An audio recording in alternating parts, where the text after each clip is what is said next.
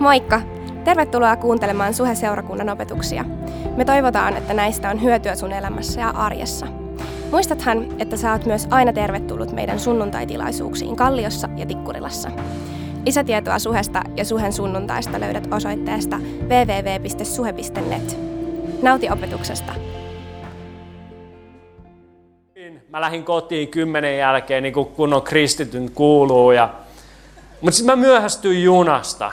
No sitten mä hyppäsin bussiin ja mä nukahin siihen bussiin aivan sata nolla. Mulla oli vastameluluurit korvilla ja mä olin poissa tästä maailmasta, kunnes joku siinä bussimatkalla yhtäkkiä sille, hei anteeksi, kun nuori nainen, hei anteeksi, onko mahdollista, että sä olisit nukkunut sen pysäkin yli? Mä herään sille, mitä? Mä nyt juoksin saman tien ulos siitä bussista, näkyy vaan peltoa ja metsää. Se ei vitsi, en mä tänne ainakaan jää. Painoin takas bussiin sisään, no sitten se menee muutaman minuutin eteenpäin, tullaan päätepysäkille, kuskia vaan ystävällisesti ovet ja näyttää pihalle siitä.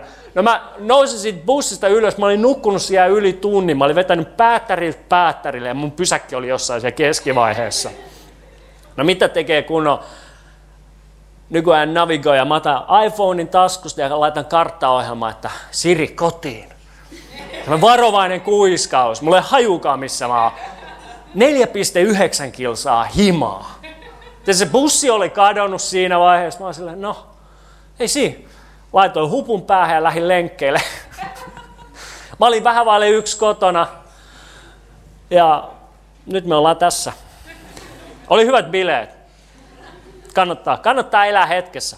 Tuota, mutta mut, toisin sanoen me tullaan selvittämään tästä. Tästä tulee hyvä ilta. Tämä ei tule liian pitkä. Mä toivon, että me voidaan oppia jotain ihmeellistä yhdessä. Ja niin kuin Kirsi sanoi, me aloitetaan tänään kaupungin parhaaksi saarnasarja. Ja, ja tää, tää on niinku, me halutaan seurakuntana ottaa askeleita kohti jotain sellaista, mistä Jumala on puhunut joillekin meistä, itse asiassa aika monelle meistä ei ole pidemmän aikaa. Että et, suhesta tulisi, että meistä tulisi seurakunta, joka toimii tämän kaupungin parhaaksi. Että me oltaisiin seurakunta, joka myönteisesti vaikuttaa elinympäristöönsä. Eikö se olisi kiva? Noin 600 vuotta ennen Jeesuksen syntymää Jumala puhui Israelin kansalle, joka oli pakko siirtolaisuudessa silloin, sanoen näin, toimikaa sen kaupungin parhaaksi, johon minä olen teidät siirtänyt. Rukoilkaa sen puolesta Herraa, sillä sen menestys on teidänkin menestyksenne.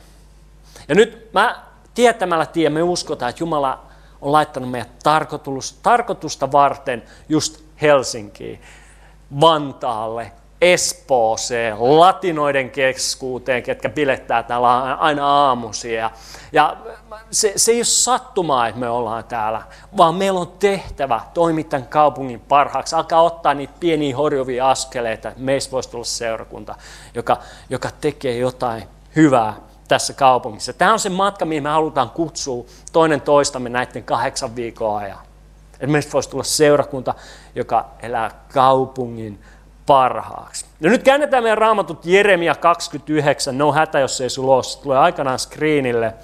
Mutta ennen kuin me luetaan tämä Jeremia 29 kokonaisuudessaan, mistä mä otin äsken pienen pätkän, niin on hyvä ymmärtää se tilanne, missä Jumala puhuu Israelin kansalle, kansalle Jeremian kautta. Eli ensinnäkin mennään ihan niin kuin back in the alkuun. Israelin kansa syntyi yhdestä henkilöstä nimeltä Abraham, jota me kristityt tietenkin pidetään meidän uskon esikuvana, mutta tämä oli se mies, jolle Jumala antoi lupauksen, että et, et hän antaisi Abrahamille Kananin maan, luvatun maan, jossa siitä tulisi suuri kansa. Ja nyt tämä oli, Israelin kansa on kansa, jota Jumala on luvannut, lupas siunata, jos he vaan seuraisi Herraa, ei jättäisi Jumalaa, ja josta myöhemmin syntyisi pelastaja, Messias joka tulisi maailmaan ja korjaisi ihmiskuntaa aina Edenistä asti vaivanneen ongelman. Sillä Edenissä ihminen lankesi syntiin ja synti katkaisi ihmisen ja Jumalan välisen suhteen. Ja siitä lähtien me ollaan kaivattu päästä takaisin Jumalan yhteyteen, ollaan etsitty keinoja elää lähellä Jumalaa me ihmiset. Ja nyt Jeesus Kristus on ratkaisu siihen. Ja kaikki tämä kietoutuu Israelin tarinaa. Tässä on niin kuin Israelin tarina niin kuin todella tiivistetysti. Ja nyt Jumala lupasi antaa Abrahamille sen maa, ja me voidaan lukea raamatusta Mooseksen kirjoista, Joosuan kirjoista, siitä mielettömän pitkästä ja vähän vaivalloisesta seikkailusta, kun Jumala täytti sen lupauksen, minkä hän antoi Abrahamille Monet meistä tietää, että Israelin kansa oli Egyptissä orjuudessa ja Jumala vapautti ne ihmeellisesti kaikkien heinäsirkkoja, mitä kaikkea juttuja siellä tapahtuikin suurella vaivalla. Vei ne erämaahan ja se neljän päivän matka, se matka, mikä erämaasta piti kestää neljä päivää, päätyikin kestämään 40 vuotta. Siihen liittyy meren jakautumisia, kaikkea uljaita sotatarinoita. Mutta vihdoin ja viimein Israelin kansa pääsee sinne luvattuun maahan, Kanaanin maahan. Ja mitä tapahtuu? Melkein heti kun ne pääsee siihen maahan, ne kääntää selkänsä Jumalan, ne jättää Jumalan.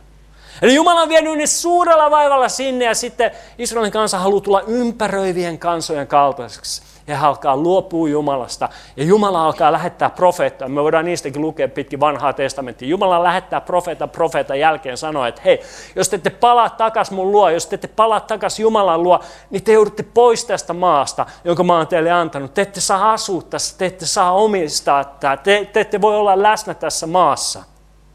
Nyt israelaiset on, ei Jumala sitä tekisi. Kato nyt, minkä vaivan se on tehnyt, että me ollaan päästy tähän maahan.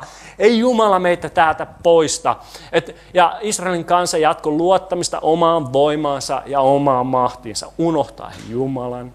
Unohtaen, kuka oli se Jumala, joka toi heidät siihen maahan ja kuka oli luvannut pitää heidät siinä maassa. Ja nyt te, käykin kuin käykin niin, että Jumala poistaa sen Israelia ikään kuin suojanneen suojakilven. Kaikki Star, Wars-fanit te tiedätte, mistä mä puhun. Se suojakilpi, mikä oli Israelin ympärillä, Jumala nosti sen. Ja näin kuningas Nebukadnesar pääsi ja vallotti Israelin ja vei sen kansan pakkosiirtolaisuuteen. Ja nyt tässä tilanteessa, kun Israelin kansa joutuu sinne Babyloniaan, he ymmärtää, että et, tota et mistä on kyse, että miksi heidät viiään sinne, sillä se oli babylonialaisten tekniikka sulattaa muita kansoja itsensä. Ne otti kaikki maanjohtajat, taidolliset sepät, kaikki kovat tyypit ja antoi, laittoi ne palatsiin, laittoi ne sinne hyviin duuneihin, että niiden sydän, niin kuin, että ne unohtaisi sen oman maansa ja ne tulisi osaksi sitä maata. Sitten ne tiesi, että johtaja, kansa seuraa aina johtajia ja se kansakin tuotiin sinne ja kansa vaan dempattiin sinne kaupunkiin ja tiedätkö, Tämä oli niiden tekniikka saada eri kansat, vallotetut kansat, tulemaan osaksi Babyloniaa. Ja sen takia israelilaiset, kun ne oli siellä Babyloniassa, niin ne halusi pysyä omissa oloissa. Ne oli siellä kaupungin reunalla joen varressa omassa ikään kuin pakolaisleirissään. Ne koitti vaalia omaa kansalaisidentiteettiä, kulttuuria, juutalaisia tapoja siellä, ja ne eli eristyksissä. Ja sitten samaan aikaan vielä tämän Israelin kansan keskuudesta alkaa nousee profeettoja, jotka valheprofeetteja, jotka profetoivat, että hei, hei, hei, kaverit, ei mitään hätää, älkää purkako teidän matkalaukkuja, sillä ihan just me päästään pois täältä. Älkää asettuko kodiksi, sillä kohta Jumala voi vie meidät takas. Ja tämä on se tilanne, missä, mihin Jumala puhuu Israelin kansalle Jeremian kautta. Ja nyt luetaan luvusta 29 jakeesta 1. Profeetta Jeremia lähetti Jerusalemista kirjeen vielä elossa oleville, huom, vielä elossa oleville, pakkosiirtolaisten vanhimmille sekä papeille, profeetoille ja koko sille kansalle, jonka Nebukadnesar oli vienyt Jerusalemista Babyloniaan. Nyt jos sä haluat niin tiivistää tämän ensimmäisen jakeen, niin tämä oli Israelin historian pahin päivä. Tämä oli all time low sillä he olivat just menettänyt oman maansa, omat kaupunkinsa. Jerusalem oli tuhottu, temppeli oli tuhottu, kaikki oli joutunut jättää omat maansa, peltonsa, talonsa, kaiken omaisuutensa ja ne asu vieraassa maassa. Ja vaikutti siltä, että Jumala olisi hyljännyt heidät. Ja sitten mitä Jumala sanoo Israelin kansalle Babyloniassa, jakesta neljä eteenpäin. Herra Sebaut, Israelin Jumala, sanoo kaikille pakkosiirtolaisille, jotka hän on siirtänyt Jerusalemista – Babyloniaan. Kuka siirsi? Jumala, eikö? Rakentakaa taloja ja asettukaa niihin asumaan. Istuttakaa puutarhoja ja nauttikaa niiden hedelmästä. Ottakaa itsellenne vaimot, syntyköön teille poikia ja tyttäriä. Ottakaa pojillennekin vaimot ja naittakaa tyttärenne. Tiedätkö, mulla ei ole mitään ongelmia Mulla on neljä lasta, kolme poikaa, yksi tyttö. Mulla ei mitään ongelmia, että mun pojat menee ja valitsee itselleen kauniit naiset, upeat, Jumalaa pelkääväiset naiset. Sitten aikana, ne on nyt vielä aika nuoria siihen. Mutta mut, mut se, että joku poika tulisi ja koittaisi ottaa mun tytärtä, mä, mä katkaisen siltä varmaan sääriluut. Siis, mä, mä en tiedä, mitä mä tuun tekemään. Tota, kaikki isät ymmärtää, mistä tämä nousee. Onneksi mun tytär on sen verran nuorempi, että... No anyway, me, me, me ollaan Inkan kanssa, Inka on mun tytär, me ollaan käyty neuvottelut, hän on 12-vuotias, että, että niin kauan, kun sä täytät 25 vuotta, niin mä oon sun ainoa poikaystävä. Mä oon sun ainoa mies. Inka kattoo mua. Ei tuu kauppaa. Mä käyn sen todellakin. Inka on silleen 15. Mä käyn, no ei todellakaan. 15 vuotta ja sä vielä istut mun sylissä päivittäin. Siis me lähdetään neuvottelemaan. Tänä päivänä me ollaan ländätty semmoiseen 17. Ei mitään ennen 17 ikävuotta, mutta mä oon kyllä taipuvainen neuvottelemaan vielä paremman diili. 20 olisi hyvä, eikö? Joo, mä oon ihan samaa mieltä. Tai ehkä 25. No anyway, va- ottakaa pojillinen vaimot ja naittakaa tyttären, että he saisivat poikia ja tyttäriä. Lisääntykää, älkää vähentykö. Toimikaa sen kaupungin parhaaksi, johon minä olen teidät siirtänyt. Rukolkaa sen puolesta Herraa, sillä sen menestys on teidänkin menestyksenne.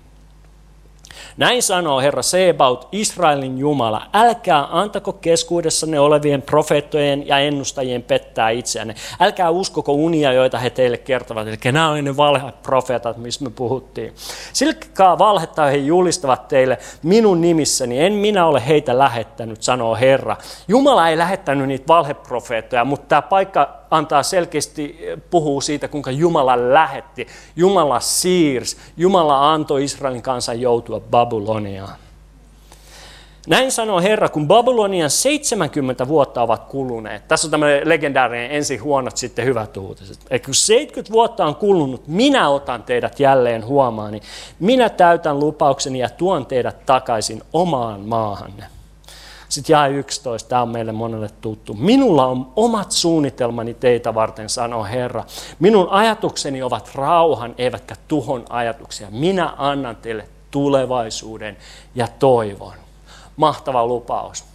Ja nyt öö, me puhutaan siitä, että me halutaan olla seurakunta, joka toimii kaupungin parhaaksi. Jotta meistä voi tulla seurakunta, joka toimii kaupungin parhaaksi, niin on ainakin kaksi asiaa, mitkä pitää tapahtua. Mutta kun me puhutaan siitä, että seurakunta on kaupungin parhaaksi, meidän täytyy ymmärtää, mikä on seurakunta. Eikö? Kirsi vähän siitä puhukin jo. Seurakunta ei ole tämä tilaisuus, eikö? Tämä on seurakunnan yhteen kokoontuminen.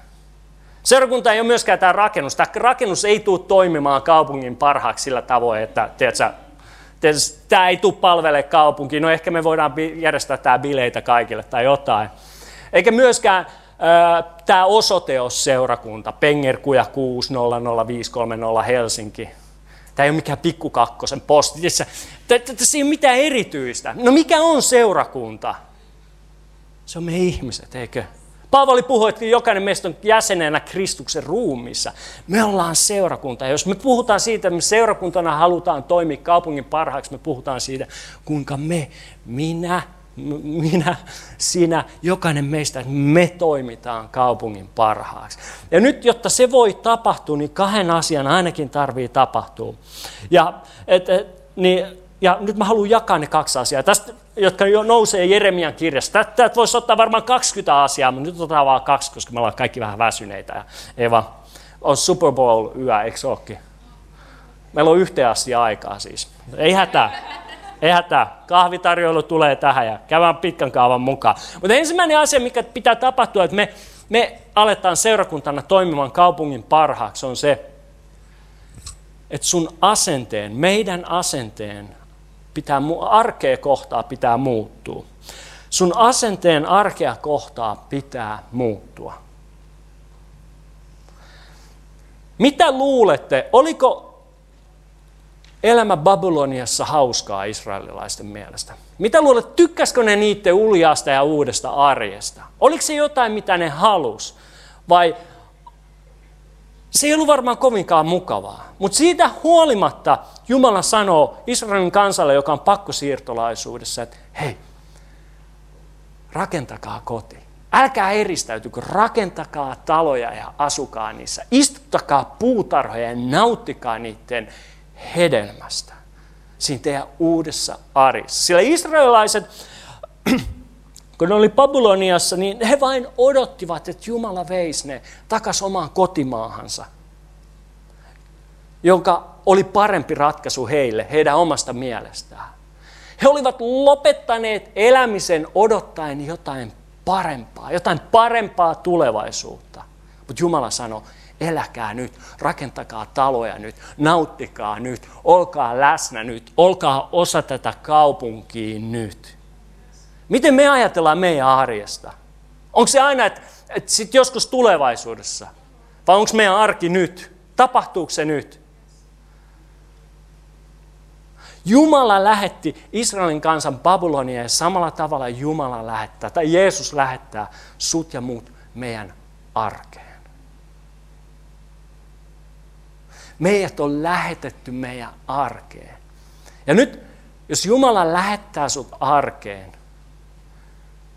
ja kun, niin sä et ole siellä yksi. Koska Jeesus on sanonut, että mä en koskaan jätä sun, mä en koskaan hylkää sun, vaan mun pyhähenkinen kautta läsnä. Ja nyt mietitään tätä, me ollaan puhuttu tästä ennenkin, mutta ajatelkaa, sun arjessa kaikki valtias Jumala on vapaaehtoisesti valinnut olla läsnä. Sun arki ei ehkä näytä siltä, se ei ehkä tunnu siltä, niin kuin ei Israelinkaan elämässä tuntunut. Elämä meni päin peip, mutta silti Jumala sanoi, että mä en ole unohtanut teitä, mulla on vieläkin toivo ja tulevaisuus teille, mulla on vieläkin suunnitelma. Se ei ole tuho, vaan se on rauha. Samalla tavalla sun arkisessa, mä en tiedä minkälainen sun arki on. Ehkä sä oot työtön, ehkä sulla on yksinäisyyttä, ehkä sä kamppailet sairauden kanssa, ehkä, sulla on, ehkä sä elät arkea, joka johtuu sun omista valinnoista ja päätöksistä, jotka saatto mennä vähän huttiin. Mä en tiedä, miltä se sun arkes näyttää, mutta mä tiedän sen yhden asian. Mä tiedän, että Jumala on läsnä siellä. Ja jos kaikki valtias Jumala on valinnut, päättänyt olla läsnä sun arjessa, niin kuinka sun arki voisi olla turhaa tai tarkoituksetonta? Tai miten se voisi olla vain pelkkää selviytymistä? Koska Jumala on siellä. Ja kun mä puhun, että meidän, sun asenteen sun arkea kohtaa pitää muuttua, niin mä puhun siitä, että me nähtäisiin meidän arki niin kuin Jumala näkee. Me nähtäisiin, että jokaisella hetkellä, jokaisella päivällä Jumala on tarkoituksella laittanut sun tarkoitusta varten sinne. Mä oon huomannut, että me kristityt, me eletään hyvin, jos nyt polarisoidaan, me eletään kahdella eri tavalla. Stereotyyppiset kristityt. Me ollaan joko eristäytyjiä. Kaikki tietää, mitä tämä tarkoittaa. Me, me eristäydytään maailmasta, me eristäydytään elämästä. Seurakunta on, on niin, ikään kuin kupla, mihin me sulkeudutaan. Siellä on kaikki meidän kaverit. Siellä on ihmiset, jotka ajattelee niin kuin minä, puhuu niin kuin minä, näyttää multa. No ei, onneksi ei. Mutta tiedätkö, se on se, missä se mun heimo on. Siellä mun kaverit on, siellä mun ystävät on. Ja me ei olla edes kiinnostuttu hankkia tai tutustua niihin ihmisiin. Kirsi saa just sylkeä hyvän määrän päälle. Kiinnostuttu tutustua niihin ihmisiin meidän työpaikalla, meidän koulussa. Koska ne ei ole samanlaisia kuin me. Eikä me varsinkaan hengätä koskaan töiden jälkeen tai koulun jälkeen näiden tyyppien kanssa tai sen ulkopuolella. Tiedätkö, eristäytyneet kristityt, me ollaan niitä tyyppejä, ketkä puhuu kristittyä kieltä. Me kuunnellaan kristittyä musiikkia, me syön kristillisiä muroja, ettei vaan maailma saastuttaisi meitä. Me ollaan sulkeuduttu semmoiseen vakuumipakettiin. Ja ainoa kerta, kun maailman ihmiset näkee meidät, Babylonian ihmiset näkee meidät, se on kun me tullaan, ryömitään ulos meidän koloistamme ja kerrotaan koko maailmalle, kuinka syntisiä, kuinka väärässä ne on. Sitten me ihmetellään, että miksei kukaan pidä meistä. Puhutaan nykyajan kristittyjen vainoista. Mutta ei Jeesus tarkoittanut sitä sanoessaan Johanneksen evankeliumi luku 17 ja 14. Minä olen ilmoittanut heille sanasi ja he ovat saaneet osakseen maailman vihan. Tämä ei ollut mitä Jeesus tarkoitti, koska he eivät kuulu maailmaa niin kuin en minäkään kuulu. Tiesit sä, että itse aiheutettu haava ei tee susta marttyyriä.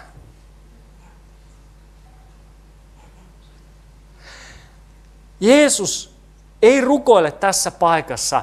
Hän ei koskaan halunnut eristää meitä maailmasta, vaan hän halusi lähettää meidät maailmaa. Niin kuin Jumala lähetti Israelin kansan Babylonia. Luetaan eteenpäin, mitä Jeesus rukoilee meidän puolesta. En kuitenkaan pyydä, vaikka maailma vihaa, en kuitenkaan pyydä, että ottaisit heidät pois maailmasta, vaan että varjelisit heidät pahalta. He eivät kuulu maailmaan niin kuin minäkään en kuulu. Sitten hypätään jakaiseen 18. Niin kuin sinä lähetit minut maailmaan, olen minäkin lähettänyt heidät. Jeesus on lähettänyt sut sun arkeen. Ja se on se asenne, mikä meillä pitää olla arjen suhteen. Ajattele, jos Jumala on siellä, Jeesus on lähettänyt sut, Jumala on siellä, niin voisiko silloin olla tarjota jotain enemmän? Mä aloitin suhella työt vuonna 2003 ja mä olin töissä, tai sitten oli vuosi 2012 loppuvuosi. Jumala alkoi puhua mulle, että, että mun pitäisi lähteä pois suhelta palkkatyöstä. Ja mun pitäisi jättää tämä duuni ja etsiä jotain muuta. Sitten, joskus sä vain tietämällä tiedät ja se niin Jumalan sanoma, se, sä vaan alat kuulee sen kaikkialta. Ja mä ajattelin, että ok, tämä on hyvä juttu. It's gotta be, it's God. Ja että mä rupesin etsiä duunia ja sitten mä sain säälityöpaikan ja vuonna 2013 7. päivä ensimmäistä, eli tammikuuta, muistako eilisen päivä, musta tuli suomalaisen ohjelmasta yrityksen ratkaisumyyjä. Kuinka monta myyjää täällä on? Tämä on tärkeä kysymys. Joita, joita, ai että. Te olette ihan kuninkaita. Myyjät on kuninkaita. Ja no niin, anyway, musta tuli ratkaisumyyjä, mutta se mun romanttinen kuva mun uudesta uljasta tulevaisuudesta alkoi karisee aika pian. Sillä alle kuukausi mun uudesta duunista mä olin ajanut mun piirimyyjän auto, millä mun piti kiertää ympäri Suomea lunastukseen. Sitten mä huomasin, että mä aloin oivaltaa, että mun lähin kollega oli sillä, tiedätkö, on silleen niin kuin helposti niin kuin toimeen tulevia ihmisiä. Sitten on silleen niin kuin vähän todella paljon vähemmän hankalasti toimeen tulevia, mitä sitä voisi sanoa. Anyway, silleen, että hän oli todella mielenkiintoinen persona. Mun lähin kollega. Siis mä tajusin, että pitää opiskella sitä, mitä mä myyn. Mä tajusin, että mä joudun opiskelemaan näitä monimutkaisia, massiivisia toiminnanohjaus- ja kassajärjestelmiä. Hyvä näkö, mä oon pastori. Ja mä alan opiskelemaan. Sitten mä tajusin, että mun pitää oppia myymään näitä. Mä rupesin opiskelemaan ratkaisumyyntiä. Ja sitten sen jälkeen, kun mä aloin vähän tekemään sitä duunia, mä hyvin pian tulin tutuksi jokaiselle myyjälle tutun käsitteen kanssa, ocean of rejection. Sillä mä huomasin, että kaikki ei halunnutkaan ostaa, mitä mulla oli myydä. Se on mulle shokki. Mitä et sä haluut tätä?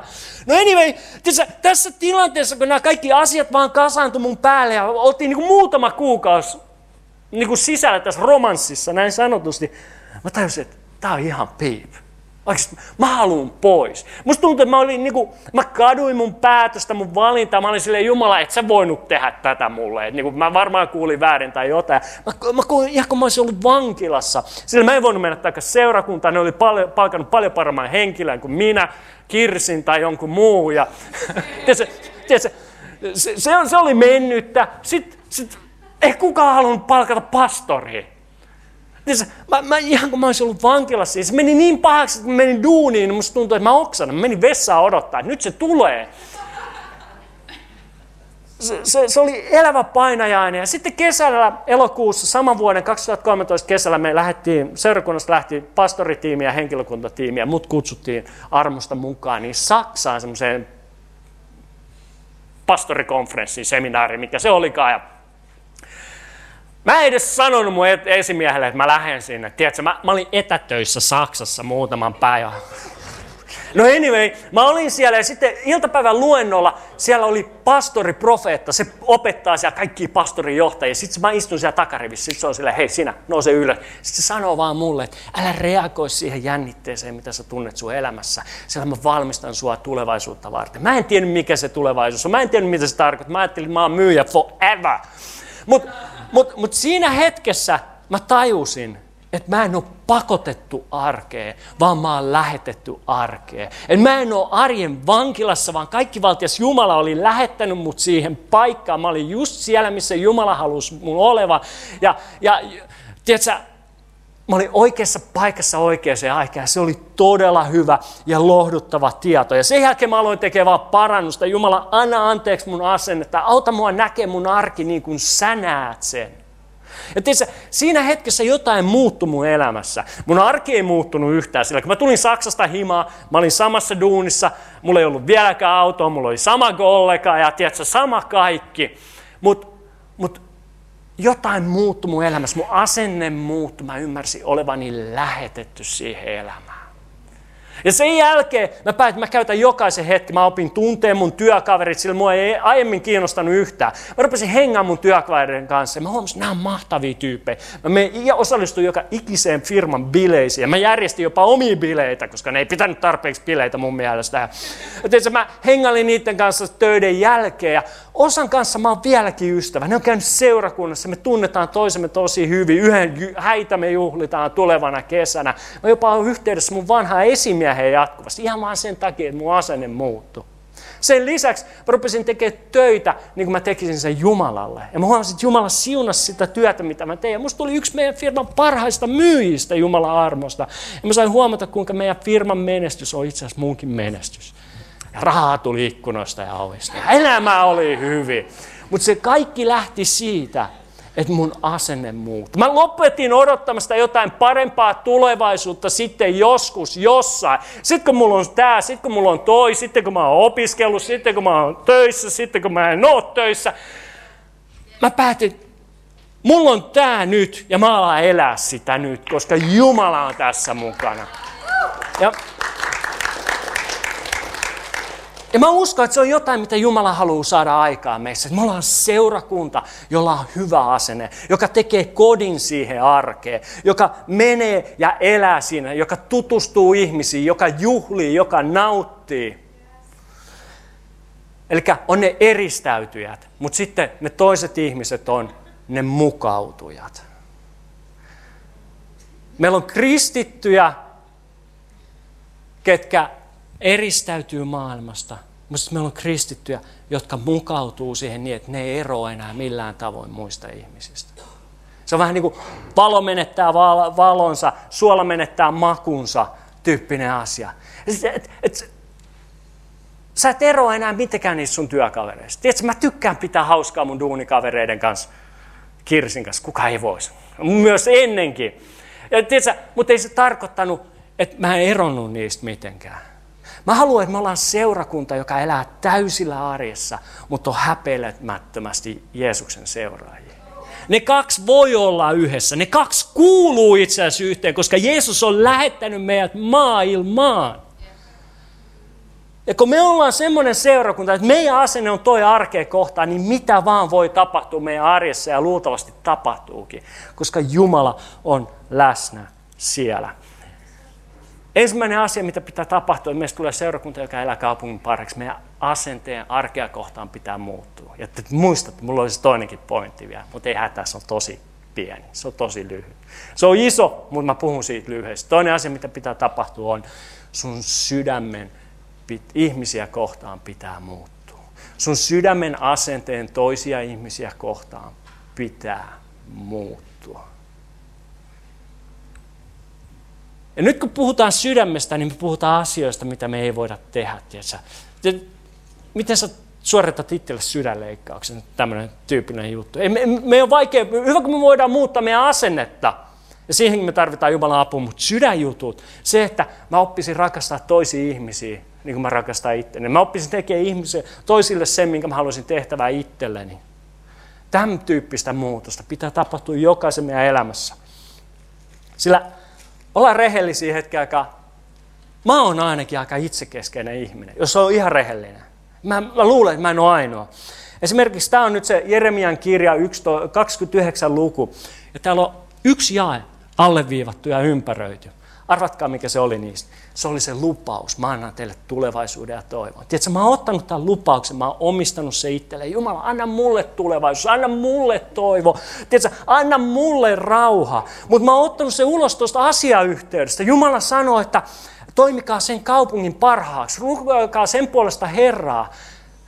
Sen menestys, sen kaupungin, sun ympärillä olevien ihmisten menestys on teidän menestys. Huomaat, että Jumala haluaa siunata niitä ihmisiä sun ympärillä, auttaa niitä ihmisiä sun töissä, sun koulussa, sun kautta. Ja kun Jumala siunaa, kun Jumala puhuu niille, kun Jumala tekee niiden elämässä duunia sun kautta, niin silloin myös sä rikastut. Jumala tekee työtä sussa ja sä menestyt. Kun me ajatellaan meidän omaa elämää, niin me ajatellaan yleensä, että se on minä. Mutta Raamattu Jumala on kolmiyhteinen Jumala, hän on yhteisöllinen Jumala. Sen takia on seurakunta, sen takia se on tärkeä. Ja kun Jumala katsoo ja ajattelee ja puhuu sun elämään, niin hän ei puhu ainoastaan vaan sulle, vaan myös niistä ihmisistä, jotka hän on laittanut strategisesti sun elämään. Ja mä, mä haluan olla se seurakunta, joka rukoilee. Sen sijaan, että mä rukoilen, Jumala auta mua, siunaa mua, varjele mua, anna mulle pelasta muut, mitä tahansa. Että mä oon se kaveri, joka rukoilee, Jumala käytä mua, lähetä muut, auta mua auttamaan, anna mulle keinoja antaa noille, auta mua siunaamaan toisia, auta mua palvelemaan. Jumala käytä mua. Sillä se on, Jeesuskin itki kaupungin puolesta, Jerusalemin puolesta. Hyvä, kun mä pystyn kasaan myötätuntoa itsessäni tarpeeksi, mä pystyn olemaan myötätuntoinen kirsiä kohtaa, kun sillä katkee kynsi tai jotain. Mutta koko kaupunki! Sorry, toi sun punainen paita jotenkin vetää vaan mun huomioon. Flame! Eli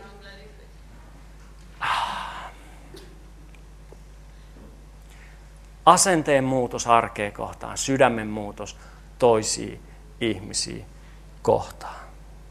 Ja mä uskon, että tästä se kaikki lähtee liikkeelle. Mutta se on jotain, mitä Jumalan pitää tehdä meissä. Mutta toisaalta eikö Jumala toimi hyvin usein niin, että, että meidän pitää tehdä jotain. Meidän pitää lähteä liikkeelle ja sitten Jumala tulee ja toimii. Sitten Jumala tulee ja tekee. Sen takia me tullaan pienryhmien kanssa tekemään tänä keväänä jotain tässä kaupungissa, koska me todella halutaan olla seurakunta, joka elää tämän kaupungin parhaaksi.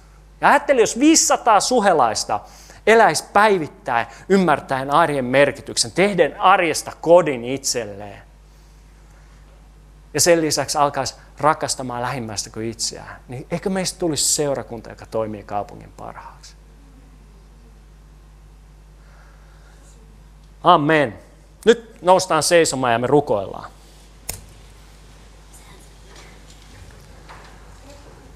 Ja meidän rukous on Jumala auta.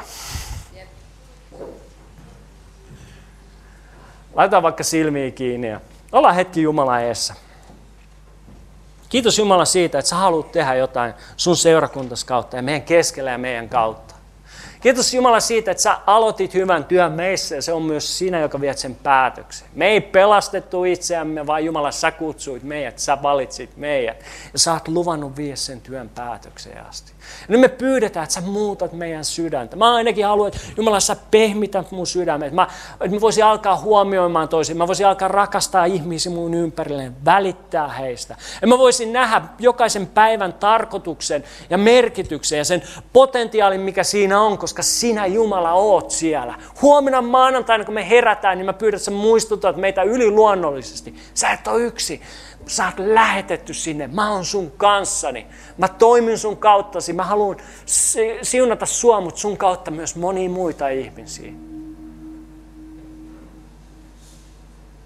Jumala auta, että me ei aliarvioitaisi sitä, mitä sä voit tehdä meidän kautta.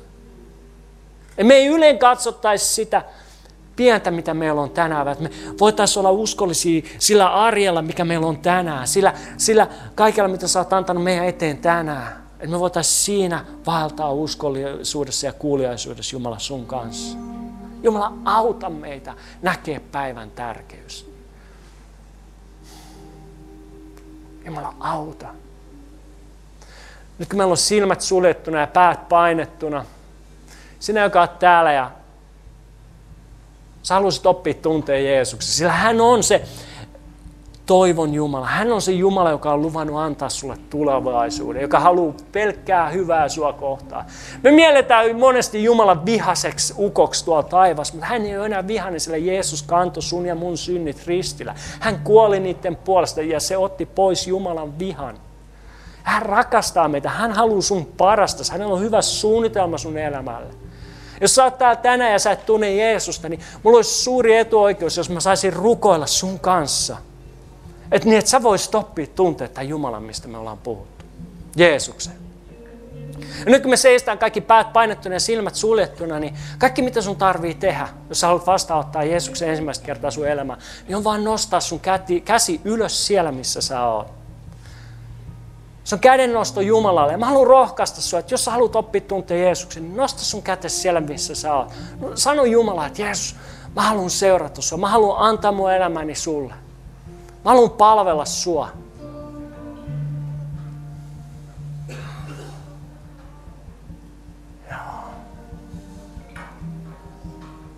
Ihan just me tullaan seurakuntana rukoilemaan. Mä haluan, tiedätkö, mä haluan vaan niin vakuuttaa sut siitä, että kun sä rukoilet tämän rukouksen ensimmäistä kertaa sun elämässä, niin Jumala on luvannut, että, että sä synnyt uudesti Jumalan lapseksi. Hän tekee susta hän synnyttää sut sisältä päin uudesti ja sä synnyt Jumalan lapseksi ja, ja sun, elämä ei, sun, sun elämä on silloin Jumalan käsissä. Sä oot hyvässä seurassa. Sulla on tulevaisuus ja toivo. Oliko vielä muita? Joku, joka haluaa antaa vielä elämänsä Jeesukselle? Vai ihan pieni hetki? Joo. Nyt tehdään niin, että me rukoillaan yhdessä. Mä rukoilen ensin, että seurakunta rukoilette perässä. Rakas Jeesus, mä oon tehnyt syntiä sua vastaan. Ja mä tarvin sun anteeksi antoas. Jeesus, mä uskon, että sä oot Jumalan poika. Että sä kuolit mun syntien puolesta ristillä. Ja nyt Jeesus, mä pyydän sua,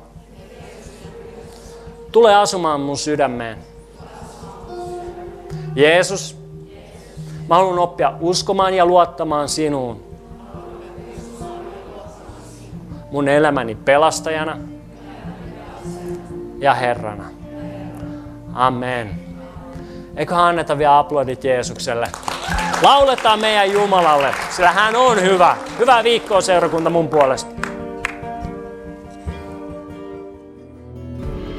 Kiitos, että kuuntelit. Ota rohkeasti yhteyttä, jos haluat tietää lisää Suhesta. Sä löydät meidät Facebookista, Instagramista ja Twitteristä nimellä Suheseurakunta. Jos sä haluat olla mukana tukemassa tätä työtä taloudellisesti, siihen löydät ohjeet kotisivuiltamme osoitteesta www.suhe.net. Nyt mä toivotan sulle siunattua viikon jatkoa.